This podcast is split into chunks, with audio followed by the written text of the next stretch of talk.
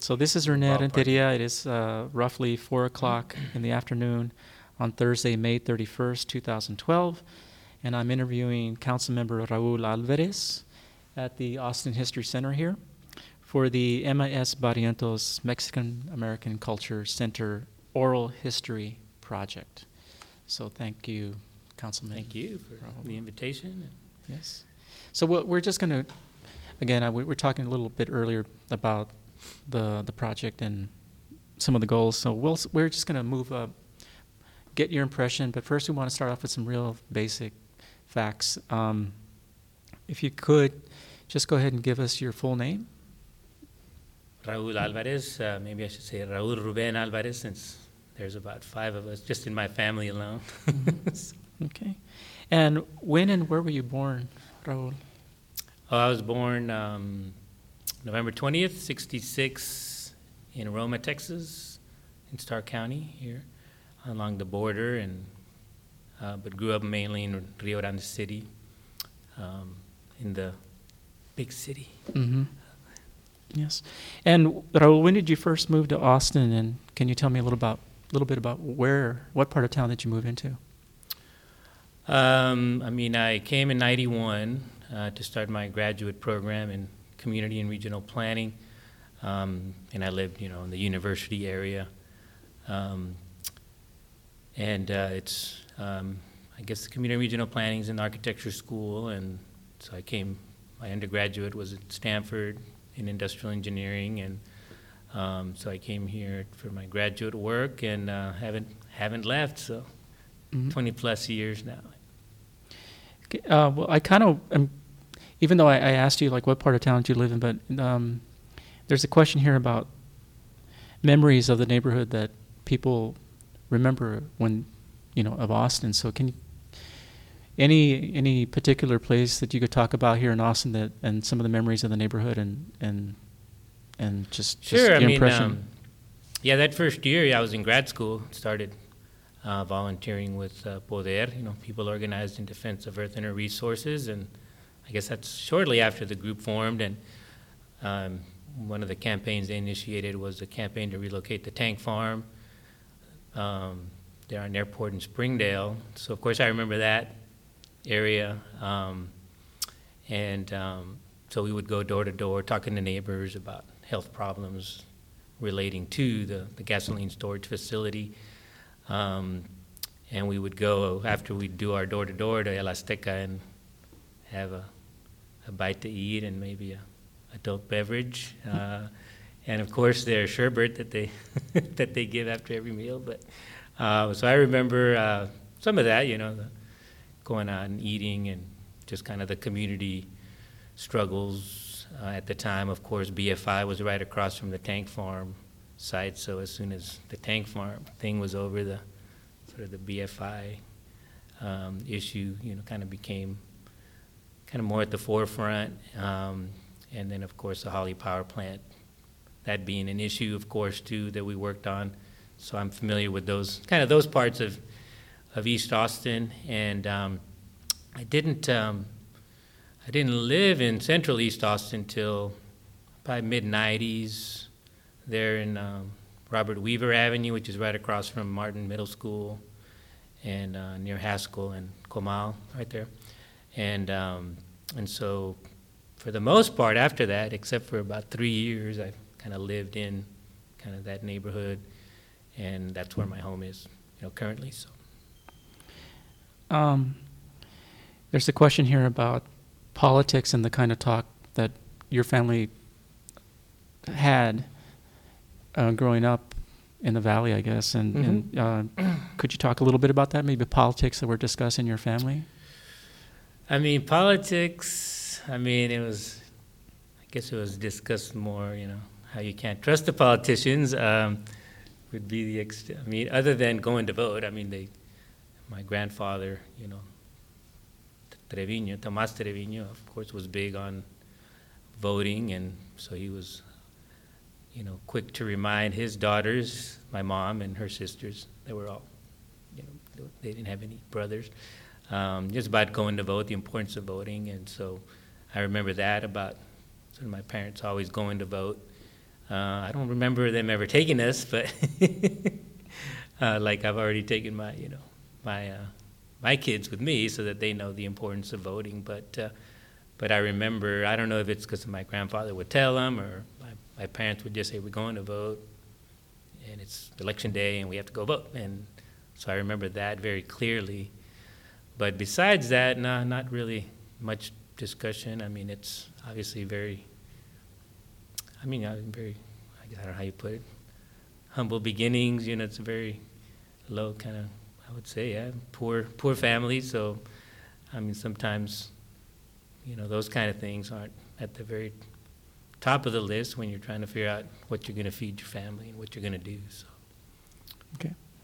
So I guess now we're going to move into another area about of the interview. Um, could you tell me a little bit about the period that when you became involved in the creation of the um, of the uh, the MAC. Uh, and for the record, I, I, am going to refer to it as the MAC because it's, it's a little easier to, be, to say Mhm. than the, than the Emma S. Barrientos. I was going to ask culture. you, So, can I call it the EV Mac or the? well, whichever you prefer, but, but, but, uh, But so yeah, no, I mean, I guess. I think for our discussion, I think it, it would right. be, People know. are- We're not trying to yeah, obviously be disrespectful, yeah, but, but uh, for the, yeah, so when you Mhm. first became involved in, in the creation of the MAC, I mean, really, as a sort of a community person, really just learning about. Um, I mean, really, it's just kind of the myth of the MAC, right? The sort of the mythical part of the, you know, that community initiative or struggle or effort. Um, and I remember, I get the most. I mean, I kind of learned about it was the first time it got on a bond package. Um, and I think it failed that first time that it got was on a bond package. Um, and then, um, then of course it came back at the next bond package and actually was approved. And so really after the approval really is more when I got involved. I mean, at that time I was um, still involved with Poder. Um, and I was involved at Co-op Radio uh, as a board member and a programmer.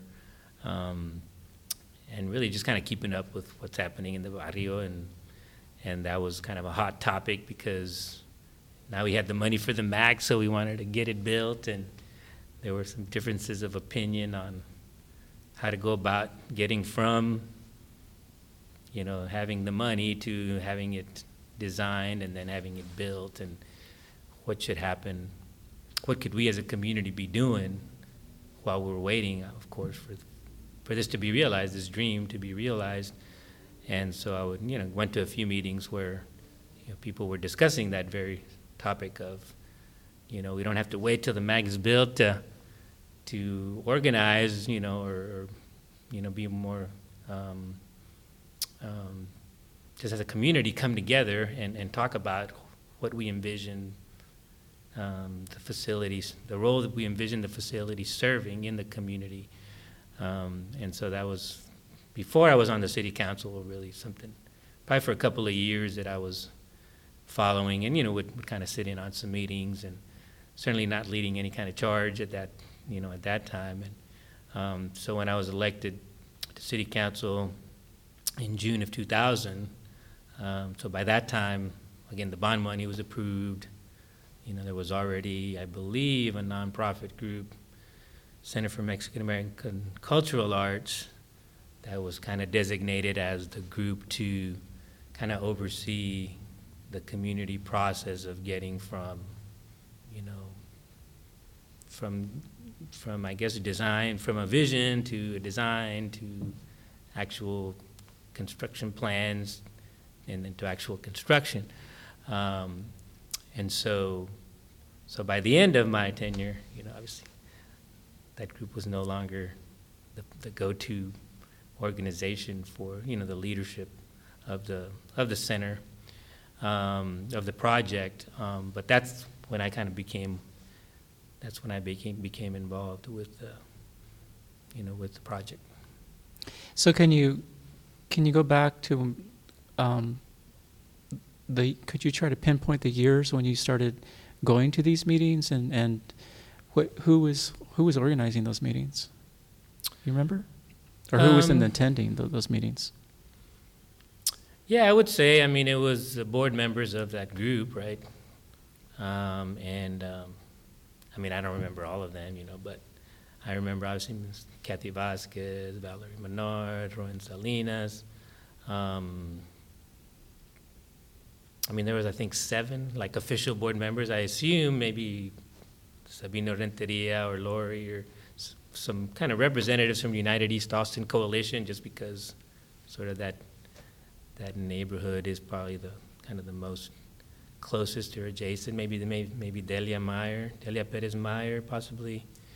Um, I know Tomas Salas was involved of at that time very integrally, and he was, you know, a lot of these folks were, Marta Cotera, of course, uh, they were involved not just at that point, right, but in getting it on the bond package and then actually getting the vote out in support of, of the project. And, uh, but probably, I would say, you know, in terms of community folks that I remember being involved, it would be Emma and Marta and, um, and uh, Tomas, you know, in terms of the folks I saw out there really most aggressively sort of supporting the project. So what were, what was your early vision of, of the MAC? Let's say maybe starting from um, when you were attending those meetings. I mean, were, Mhm. if, as you were forming a vision, perhaps, and then after your, and then when you became when you were elected as a city council person. Can you tell me about that? The, your early visions for it. Yeah, I mean, I think early on it was, uh, I didn't necessarily have a vision for this is how much exhibition space there needs to be, or this is how much, you know, like the actual functional space. Because, you know, at the time we had, um, we had the barn, or I don't know what you call it. There was an existing facility that we were using as an arts space. Um, and I thought it was very cool. Um, and it was a lot of creative things that happened in that space and um, so i mean I, I would yeah again in my head i was just thinking obviously the, the kinds of things we're doing here now are the kinds of things we'll be doing you know at the real mac or the, the, the fully constructed mac um, and we um, so and but again being the planner and kind of community organizer type I was kind of more concerned with the role, like the structure kind of of the organization or the management, you know, of the facility. Again, once it's built, you know, so you're talking, this was probably six years before, maybe five years before it broke ground, and, you know, six to seven years before it actually was built, um, is what, sort of what processes or what structures can we create to make sure that there's community input into how the center is run um, and operate, you know, how it's operated, and that there is a role for community folks to play in the governance in some way. Um, and so I think that that's what was mostly kind of in my mind at, at that particular time. You know, this has such great potential for our community to be just a center of activity that, you know, how do we make sure that there's enough community involvement to ensure that it stays that way? And has that vision changed over time? Uh, well, you know, there's a center, so um, I wouldn't say my vision was realized in terms of just the participatory part, right, of it, and certainly not the the programmatic part in terms of because we don't really have a, a real theater at the space, right? We have a multi-purpose room, but you know, we had some pretty amazing theatrical um, productions at the old barn, you know, at the old, at the pre-MAC facility. Um, and so I don't, you know, so some of those things I envision, you know, where it'd be the kinds of artistic expression that, that would be supported or, or presented, you know, I, I don't think has happened because we don't have a real cultural center is the way I'll, I mean, I'll say it that way just because if you don't have a theater, is it really a, cultural center? I mean, it's, um, and then, um, and then of course I think, you know, the, uh, the amount of community engagement has been very limited for different reasons. Some of it because of what happened, you know, probably during those times I was on the city council in terms of governance and community partic- participation. Um, and so we're kind of, you know, there's an advisory board, but, but I think that we're at a point where it's, obviously it's run by the city. It's a city facility. It's, and so it's run like a city facility. It's not run like a community organization might want to run it because, again, you have the sort of the particular ways the city likes to, to operate its facilities, and um, and you have to be in line with you know, the policies and procedures, et cetera, et cetera. And uh, I mean, I've liked what's happened in the last you know couple of years. I think sort of the uh, involvement by the Latino arts groups probably is probably up, and the staff I think is more accommodating and um, and generally kind of looking to work with community organizations. But you know, I really, again, personally would like to see more community involvement, and not just as an arts facility or a cultural facility, but as a community center. And that's how I've always envisioned it: is it would be a community center, not an arts center or a cultural center in the sense of it's where you focus on fine arts or you know just arts in general but you know the way you, to get folks there is to basically have all sorts of programs that address all sorts of needs not just the artistic needs of the community and so i certainly think that's a direction we ought to go at some point. and um, but again it's got to be the community um, stepping up and saying this is what we want you know not just the advisory board, which is, you know, probably seven people. I think that's, the, the city's kind of reduced their advisory boards down to seven. But again, should it be more inclusive, that advisory board? Should it, you know, should the purview or the, the scope, you know, of the facility kind of change so that it takes on more of that community center uh, feel? And I think it should personally. It's just, again, how do we as a community come together to articulate that and really show that we're together in that? And maybe we're not. I'm just saying that's personally where, where I would like to see this go. But, um, you know, I don't know that we have a unified view, you know, of what the facility could be or how it could function. And I think, um, you know, we're, again, you know, willing to de- take on the conversation. Um, I mean, I am involved with Austin Latino Music Association, and we do produce just one show per year there, a Tejano Legends show typically. Um, and so it'd be nice to, as an arts organization too, not just as kind of a former elected official, see that we um, um, come together and articulate some, you know, some kind of vision for what, how this could better involve Latino arts organizations or the community in general, and and just highlight what we all do. I mean, I don't know that a lot of people know what Alma does unless you come to our shows, and I think we're down to two shows instead of six. So, thanks to budgetary, you know, constraints. But, um, but it'd be, um, I think there's a potential there just to, for the cultural arts organizations that the city already funds to kind of play a more integral role there uh, at the center. I wanted to talk about a detail that um, I think it might be important to, to talk about is um, the location because I, I too remember the the warehouse, the barn, Uh-huh, uh-huh. and uh, I I ran a cultural arts organization as well. We had film screenings there. We had we had a film festival. I think a couple of them there. It was hot.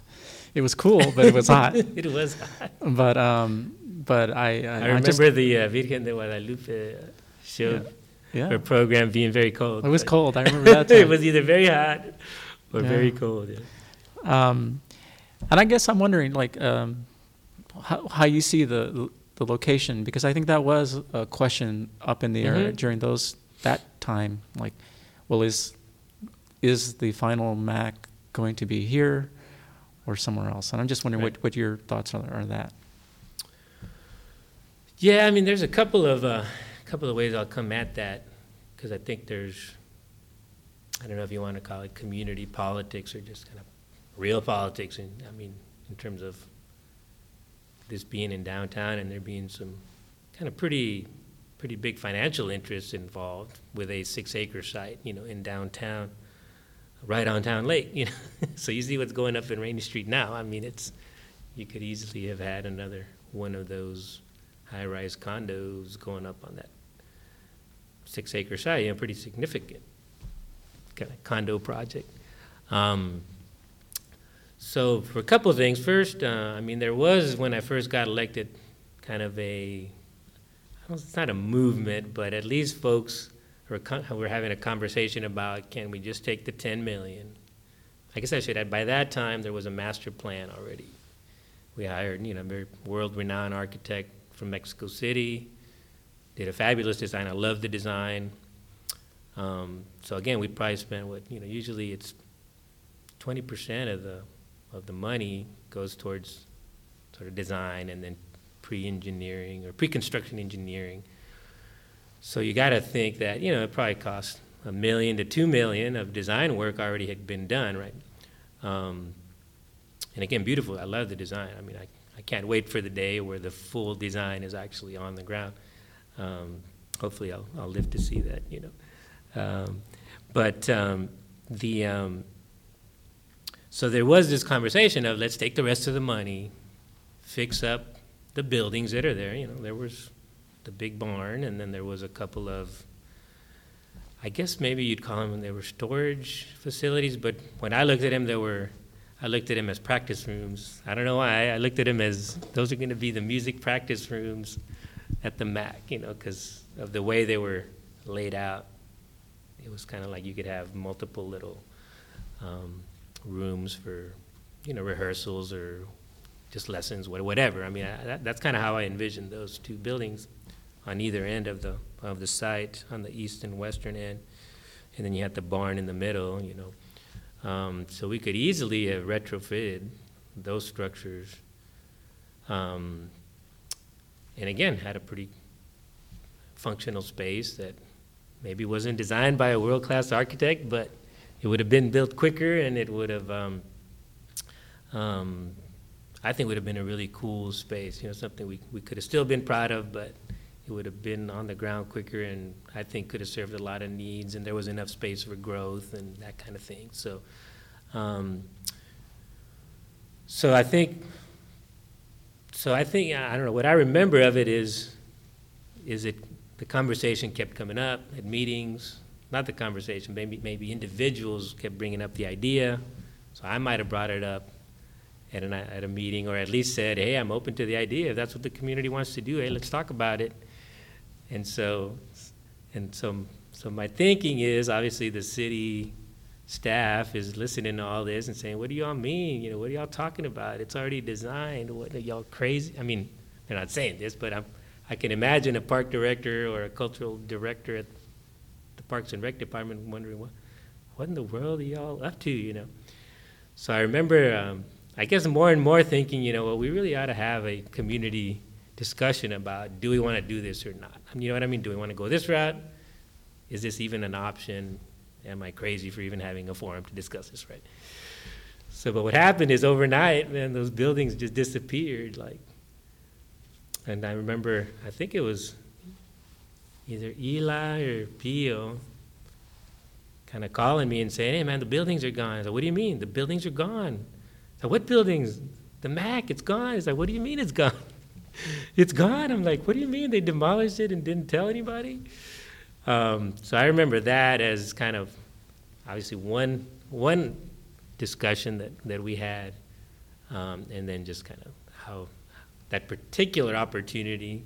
I mean, I think there's kind of different missed opportunities along the way. I mean, just in the, the short time I was on council, but um, but I remember thinking, you know, I mean, I don't know. I, I remember being pissed because, I mean, again, how dare y'all decide that this is this for the community, right? I mean, because, I mean, I really, again, with all anything having to do with the MAC, you know, we kind of feel like the community needs to have a say, and maybe that's been a, a blessing and a curse, you know, for the project. But, um, you know, I kind of was, you know, was pissed off and was a little uh, offended, right, that that it would have been done that way, and. Um, but what could you do? I mean, it's not like you can resurrect those buildings, they're gone. I mean, they're literally gone. They no longer exist, and not even the debris is left. It's just, they just, it's been scraped. You know, it's it's just gone. And so I remember that being kind of a I mean, the, an end to a conversation about the, the location, even though the location itself didn't change, but just kind of what, what the facility itself could have looked like. Um, and then, and then during, you know, this whole kind of five years or six years of discussion about um, more management or operations and kind of a community role in that is just, you know, on the one hand, uh, the idea of let's sell it, we'll have twice the money, we'll build, you know, twice as big of a facility or twice as cool of a facility somewhere else. And, um, and so for my always response, where would we put it? I mean, you know, I mean, you're not going to find another six acres in downtown that you can build on, so where are we going to put it? Well, we'll put it in the Cap Metro property there along the, along the railroad line or railroad um, tracks. And I'm like, and, and, and you know, again, so it, it was kind of like, let's put it, the putting it, put it in East Austin. It's the MAC. It needs to go in East Austin. You know, that, so there was kind of a debate about east, again, what's the, what's the right place for the MAC? I mean, and I saw that as a, um, I don't know, I saw, I saw that as something that, um, I don't know, again, you know, that kind of defines you as a people, right? You know, do you feel like you deserve to be in downtown where all of the main attractions are, or do you think anything having to do with brown people and black people ought to be east of 35? And so I've never been of that particular view, you know, I've never felt that way. Um, so I definitely came into council thinking it's a cool thing that our cultural center is going to be in downtown. I mean, like a block away from the convention center. Um, and so I really didn't like that kind of talk. Personally, I wasn't, you know, I mean, I would obviously listen to folks, but, um, but again, the whole idea of, you know, let's give up this land. I mean, me, again, and maybe it's because it's those indigenous roots of, you know, it's your land, and once you have it, man, protect it because it might be taken away from you. And uh, so I, I may have kind of gotten a little territorial about the six acres. I go, I don't know how John Trevino got that side or Gus, whoever it was that ultimately got that. I think it was Mayor Pro Tem Trevino, but you know, I looked at it as a big coup, you know. And maybe at the time, again, it was a neighborhood. It wasn't really part of downtown, but just again, 50 years down the road, how important is it going to be that the facility be here? Um, and so I remember um, that kind of as a discussion, and then I remember. Um, the idea of, and again, I mean, there was an idea of partnering with a developer who would develop on the site. We would still have the MAC on the site, but the development would in some way help us fund the operation of the MAC. Um, or even the construction, depending on sort of how much is being invested. But I, um, and I guess there was even a developer who was trying to develop in Rainey Street, I think, who gave CIMACA a significant amount of money. Um, but it wasn't necessarily to develop on the MAC, but to develop kind of in the Rainey Street area. Um, but I know, at least I see, I saw one proposal of how it could work as a sort of development on the site with shared parking and the facility still kind of on that same site. And um, but I really never, I don't know, I never really pursued that. Um, I don't know, it was very interesting because I was a council member, right? This is a city-funded project, but you have a nonprofit that's kind of been designated as the, I don't remember what the right term is, but, you know, the, the group to oversee or actually manage the MAC when it opens. Um, and so all these conversations are going on with the nonprofit. And so I'm over here, and of course, before anything can happen, they have to come talk to the city.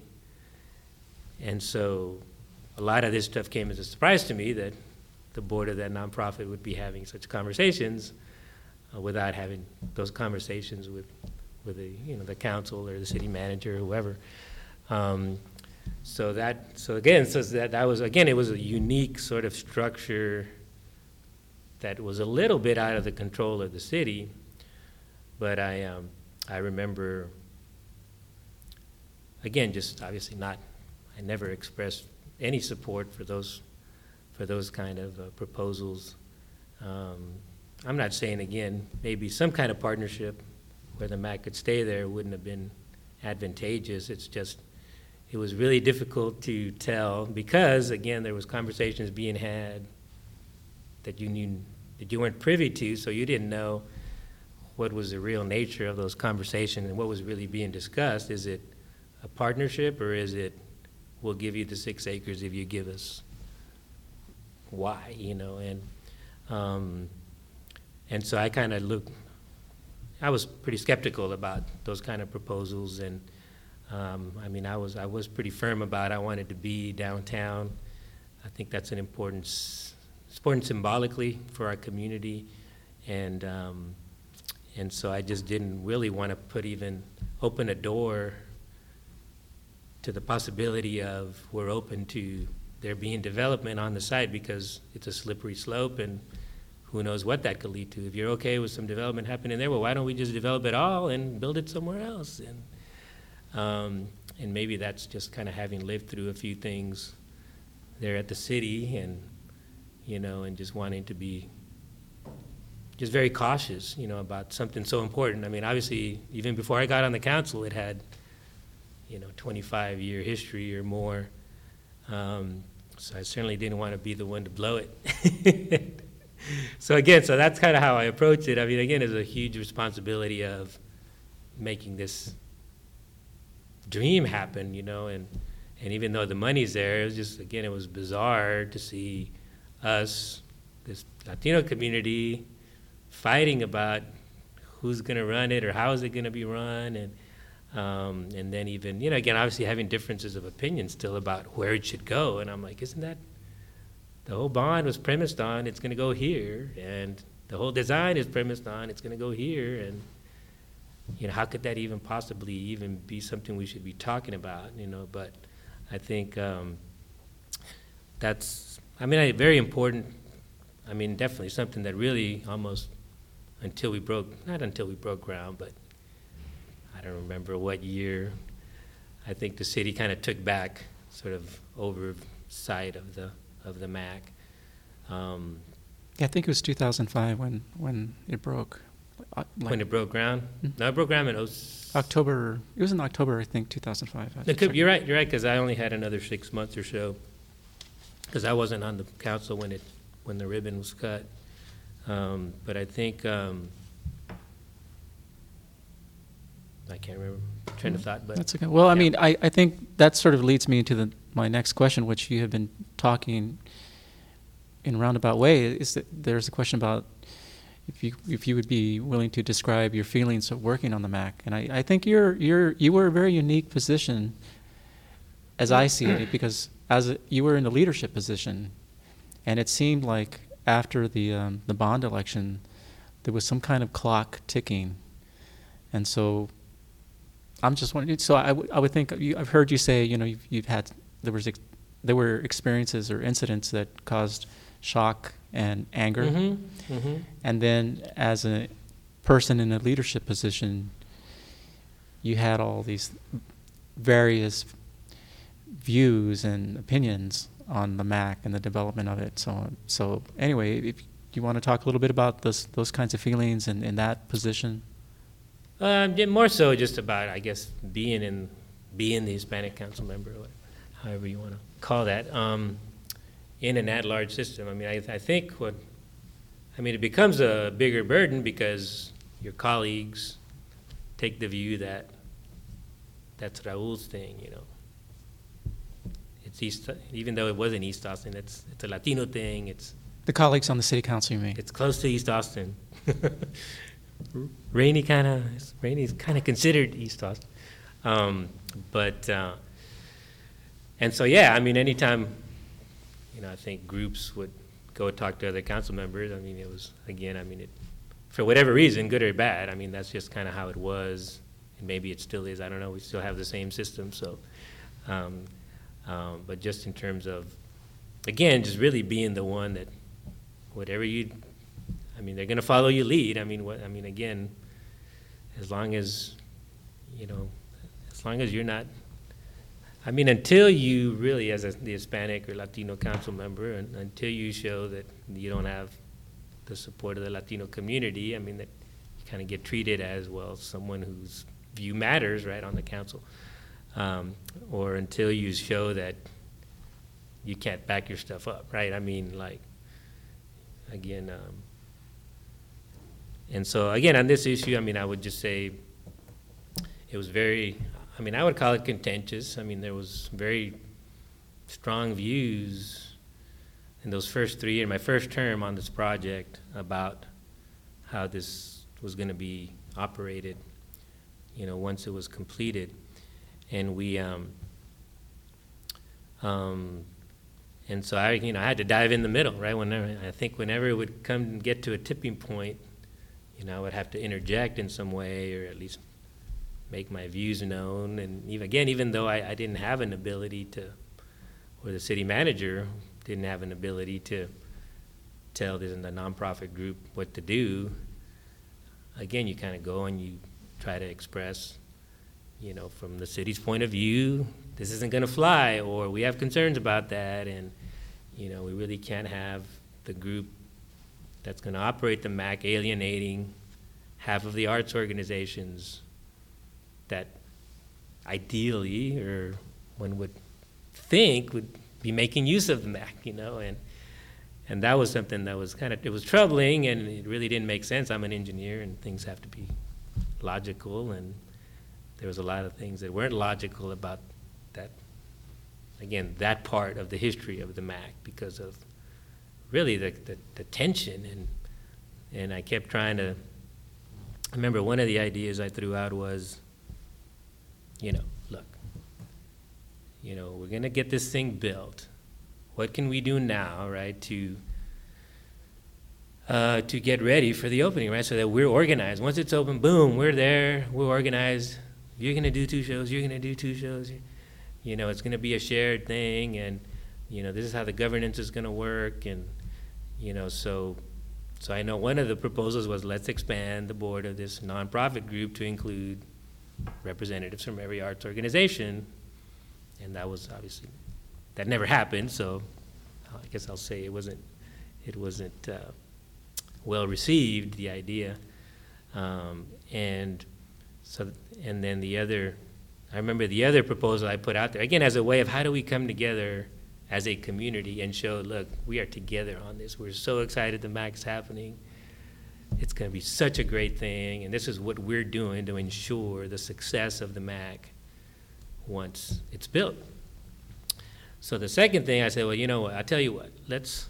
How about this? You know, we can't really start raising money for the MAC for programming because there's no facility. So let's focus our efforts on starting an endowment so that um, so that there's funding there for the programming, right? So you have an endowment, obviously, unless it's really big, obviously there's not going to be a lot of money there, but you got to start somewhere. Let's let's let's go through the process of creating an endowment and an uh, or a foundation, right? And that would provide funding for the programming part uh, there at the MAC. And again, came up with a look. This is how the money would be divvied up, because of course you're talking about money, and if you think how a center is going to be run is can be a contentious conversation. You know, how the money's going to be divvied up is going to be more contentious. And so I spelled that out. Look, this is how it would work. And, you know, I kind of tied it to the cultural arts process It said, you know, the folks who, you know, kind of be a percentage of what they get from the city for cultural arts. And again, there, there was an avenue for folks who, who weren't funded, period, from the city. But, um, but that just in one year and out the next because people were too concerned about, um, again, you know, who's going to be in charge, like, and um, and so it ended up, of course, that we kind of severed that relationship with uh, with CIMACA, and then um, probably took a couple years still before we were um, we broke ground, or maybe a year after that or something, we broke ground. And, uh, created the advisory board. I think when, when that relationship with the nonprofit group was, uh, was terminated, then, you know, immediately we created a, a board, an advisory board, and I think that advisory board still exists. Um, but again, originally it was envisioned as every group, every arts group ought to have a representative on the board, um, which I still think would be a good idea. But, you know, after I left the council, you know, there was some rules passed that said no board will have more than seven representatives, and each is appointed by a council member, and, um, and so that doesn't, I think, that particular, I think, structure of an advisory board for the MAC, I really don't think is conducive to the communities kind of feeling like they're a part of it or having ownership of the MAC or what happens at the MAC. So I hope I answered the question. I, I, I think you're, you're, you're giving a lot of information that I think is, that is very, very interesting. Uh, the, the next part of it is about values and ideas, and there's a whole long questions, but I'm, I'm wondering, we know that, you know, by the time that you were taking a really active role in, in the, the creation of the MAC, you know, we had Mhm. a lot of people involved.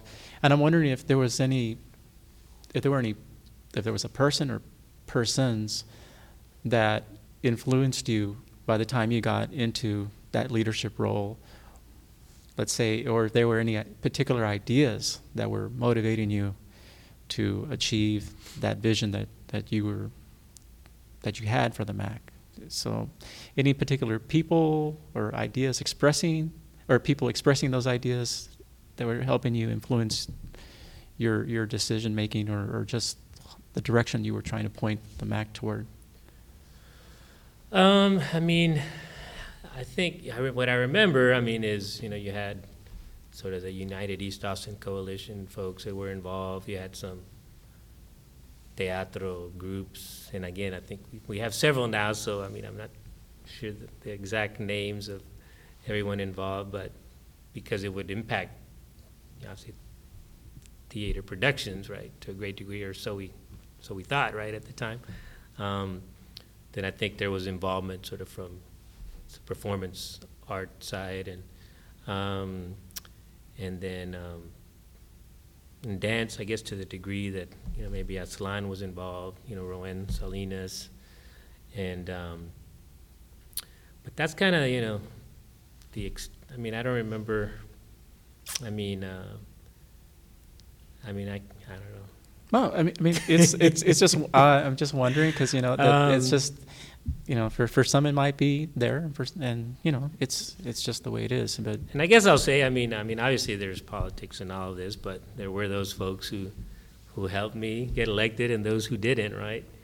Um, but I mean, I guess I made it a point to, you know, before I really arrived at a, my own vision or decision about sort of what's the best thing for the community moving forward is have the conversations with all the board members, go to the meetings, try to resolve conflicts, you know, as they arose. And so it took a couple years of that before, you know, pretty much, you know, we had to make the decision that this isn't working, you know, this isn't working for our community.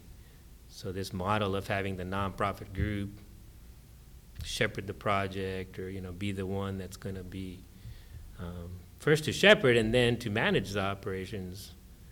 I mean, if we can't even shepherd the project, I mean, how can we trust you with managing it, the operations, right? In a way we can trust. Again, if you don't have that trust, and so I really kind of, so I mean, I think, I mean, I do know, you know, I might have received input from some folks, you know, more than others, but you know, I'm always, again, you know, you struggle in that position with what's the right thing to do for the community. And I'm, a, again, I'm an engineer and a planner, so I take my time, right, in terms of making decisions. You know, some people may like that, some people may not, but, you know, I think I, I try to be fair about the way I approach the project, try to put different options on the table, try to get people to bury the hatchet a number of times, and, you know, when, again, when that didn't happen, I just, you know, I just felt it was time for us to, to go another direction.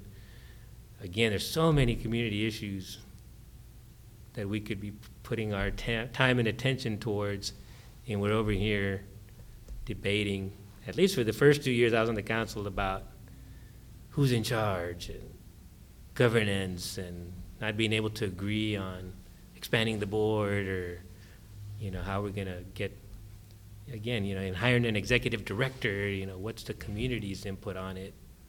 You know, those kind of issues where, um, again, I, you know, I- I've tried to approach it, you know, in a logical way, right? Because again, I'm, I'm very logical in my approach to kind of problem solving, you know, whether, you know, so, um, so I just, again, after a couple of years, you know, again, you know, the, for me, the, the logical conclusion is we can't keep going this route, so we have to go another route. And so eventually, again, we got to sort of the structure we have now, for better or worse. I mean, um, and so I think there's still an evolution that needs to happen in terms of the community really articulating a vision of how this could better serve the needs of the community and really function as a community space, you know, as a hub of, of activity and networking, you know, for Latinos, you know, and so obviously you have that whole Latino versus Mexican American thing, uh, which, uh, which I'm happy to talk about too, but um, it's, um, but that was, uh, I mean, I think just something where, um, with any issue that I would try to tackle, a contentious issue, I mean, you listen to all sides and then you try to come up with, well, what's a, you know, what's a reasonable thing to do given the very, the very pointed views everyone has and somewhat inflexible views everyone has, and you try to mediate, but if the mediation doesn't happen, then, well, you gotta, you gotta make a decision and to go forward. I mean, we can't just keep spinning our wheels, and so that's kind of how I felt where we were in this project is probably, I would say, maybe two-thirds of the kind of arts community really wasn't kind of happy with the direction.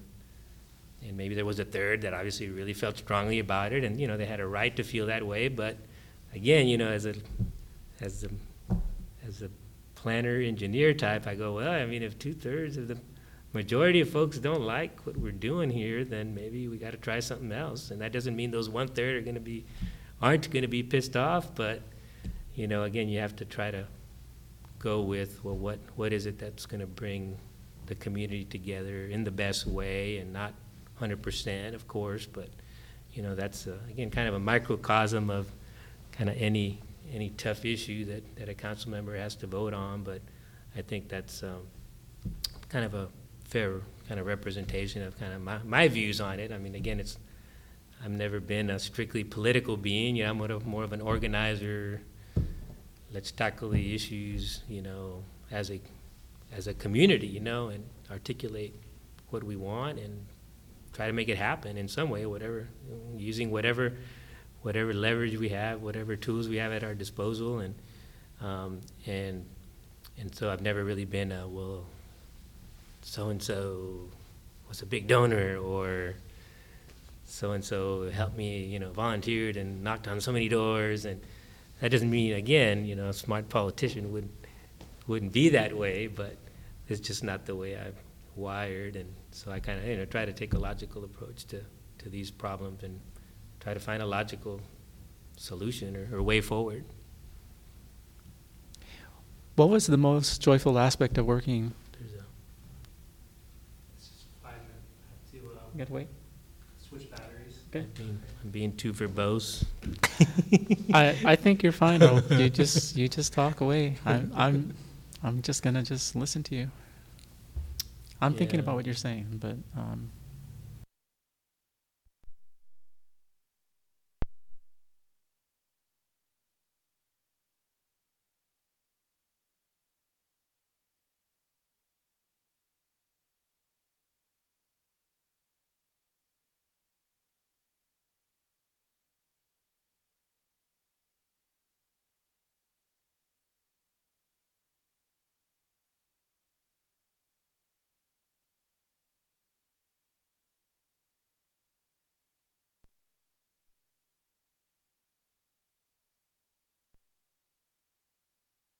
Issue of, no, that, It'd we, be we in- should be careful because that I mean we should that's that might get put on.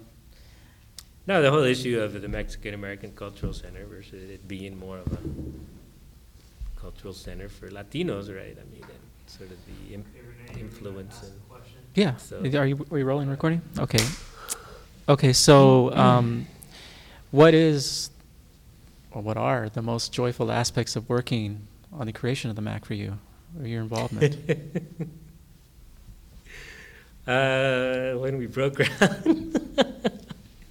the, the only joyful memory uh, um, was, yeah, when we had everybody up there giving the nice speeches and it was raining, I think, if I'm not mistaken, maybe sprinkling, and um, um, Manuel Donley was playing, you know, he was kind of the, the, the featured artist, you know, since it was, since it's a cultural center, right? So you got to add something, you know, some artistic uh, part of it, and um, and I remember um, I remember I was supposed to be in in Vegas that day.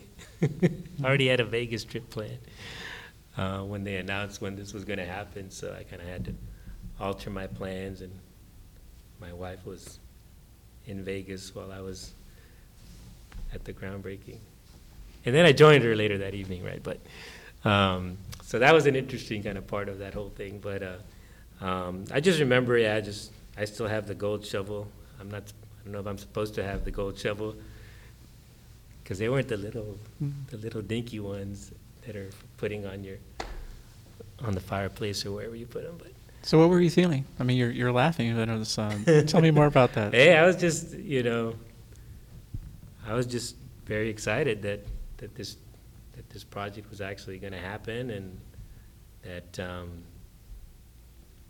um, I don't know, there was a bunch of people there and there was a bunch of smiling faces and, um, so I'm just, you know, glad it, it worked out well and it was a rough ride to get there, but, uh, it was, you know, somewhat of a sigh of relief, you know, but more just, just kind of happy that, you know, this was gonna finally happen and, and, um, and again, there was a lot of delays and for different reasons. Um, even up until the very end, I mean, I think um, we were going to a very through a very tough budget year, um, and so a lot of the capital projects were being put on hold, right? So, um, and the Mac was one of those, right? It was the Carver had just broke ground, so so they were safe, right? I mean, they is in that project, right?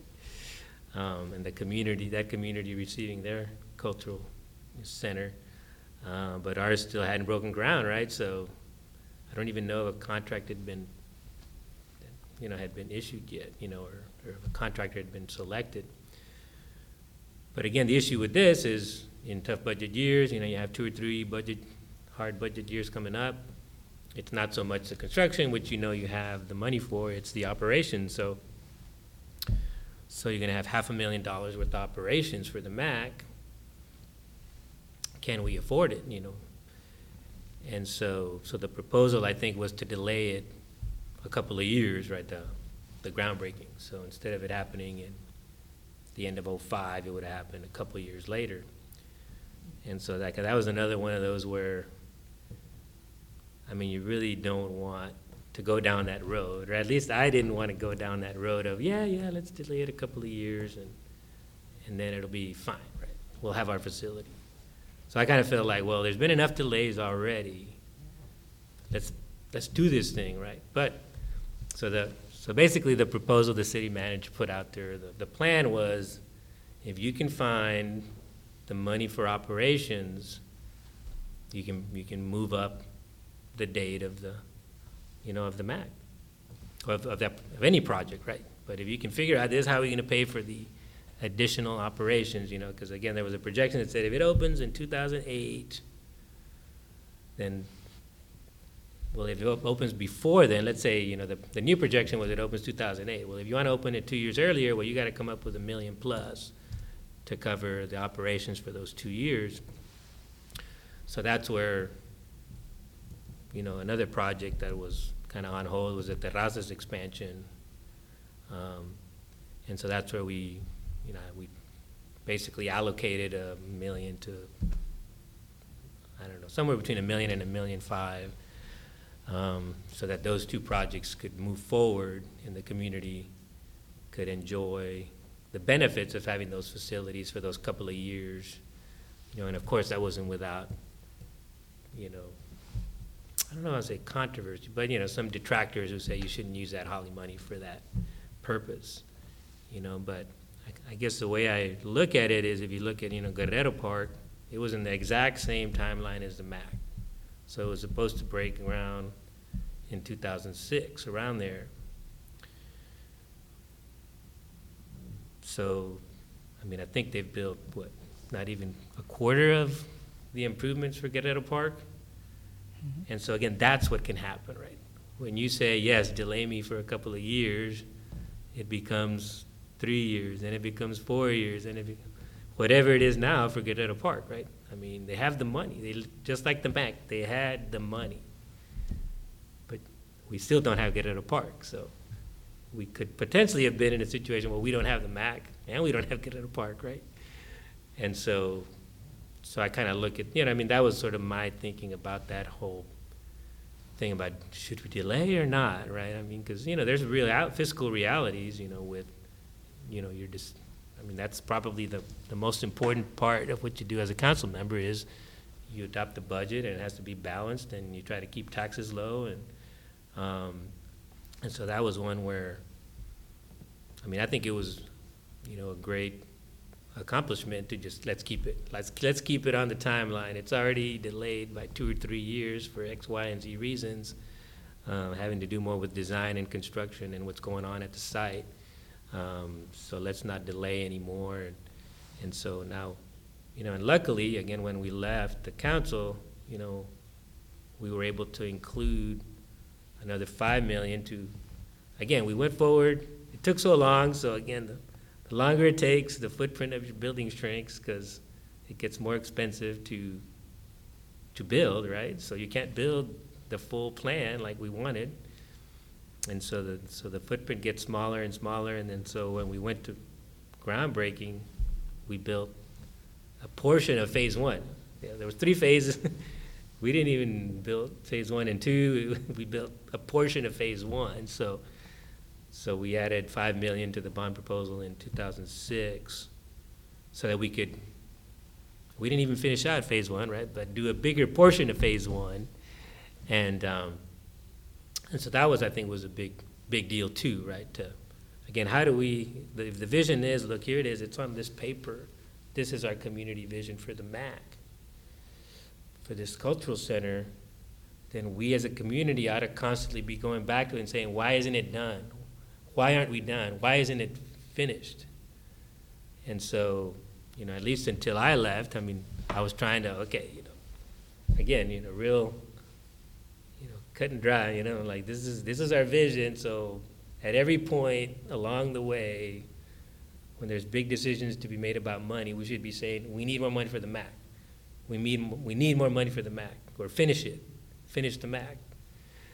And so I think that's where, again, you know, before I left, I said, how do we keep moving towards that vision of, this vision, right, towards the realization of the, the complete vision versus bits and pieces of, of the vision.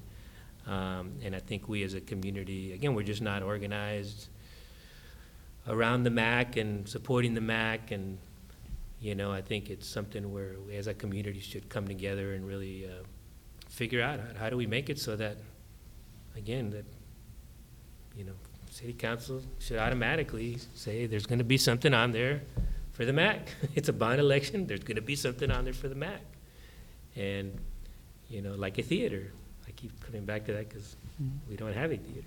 But I guess technically you have that little black box theater, so that is a step up. But, um, but you know, one with stadium seating and Mhm. places for for people to change costumes and, and nice lighting and that kind of stuff. So why did you fight? Why did you fight for the MAC, or why did you? Um, well, I mean, I'm, I'm, I'm assuming it's been. A, it feels like a struggle, or it. From the people I talked to, it's it's described as a struggle and it's a fight. And so why did why did you fight to create the MAC? Um, I mean, because, I mean, you feel that, that our people the Mexican American community kind of deserves to have a facility like that.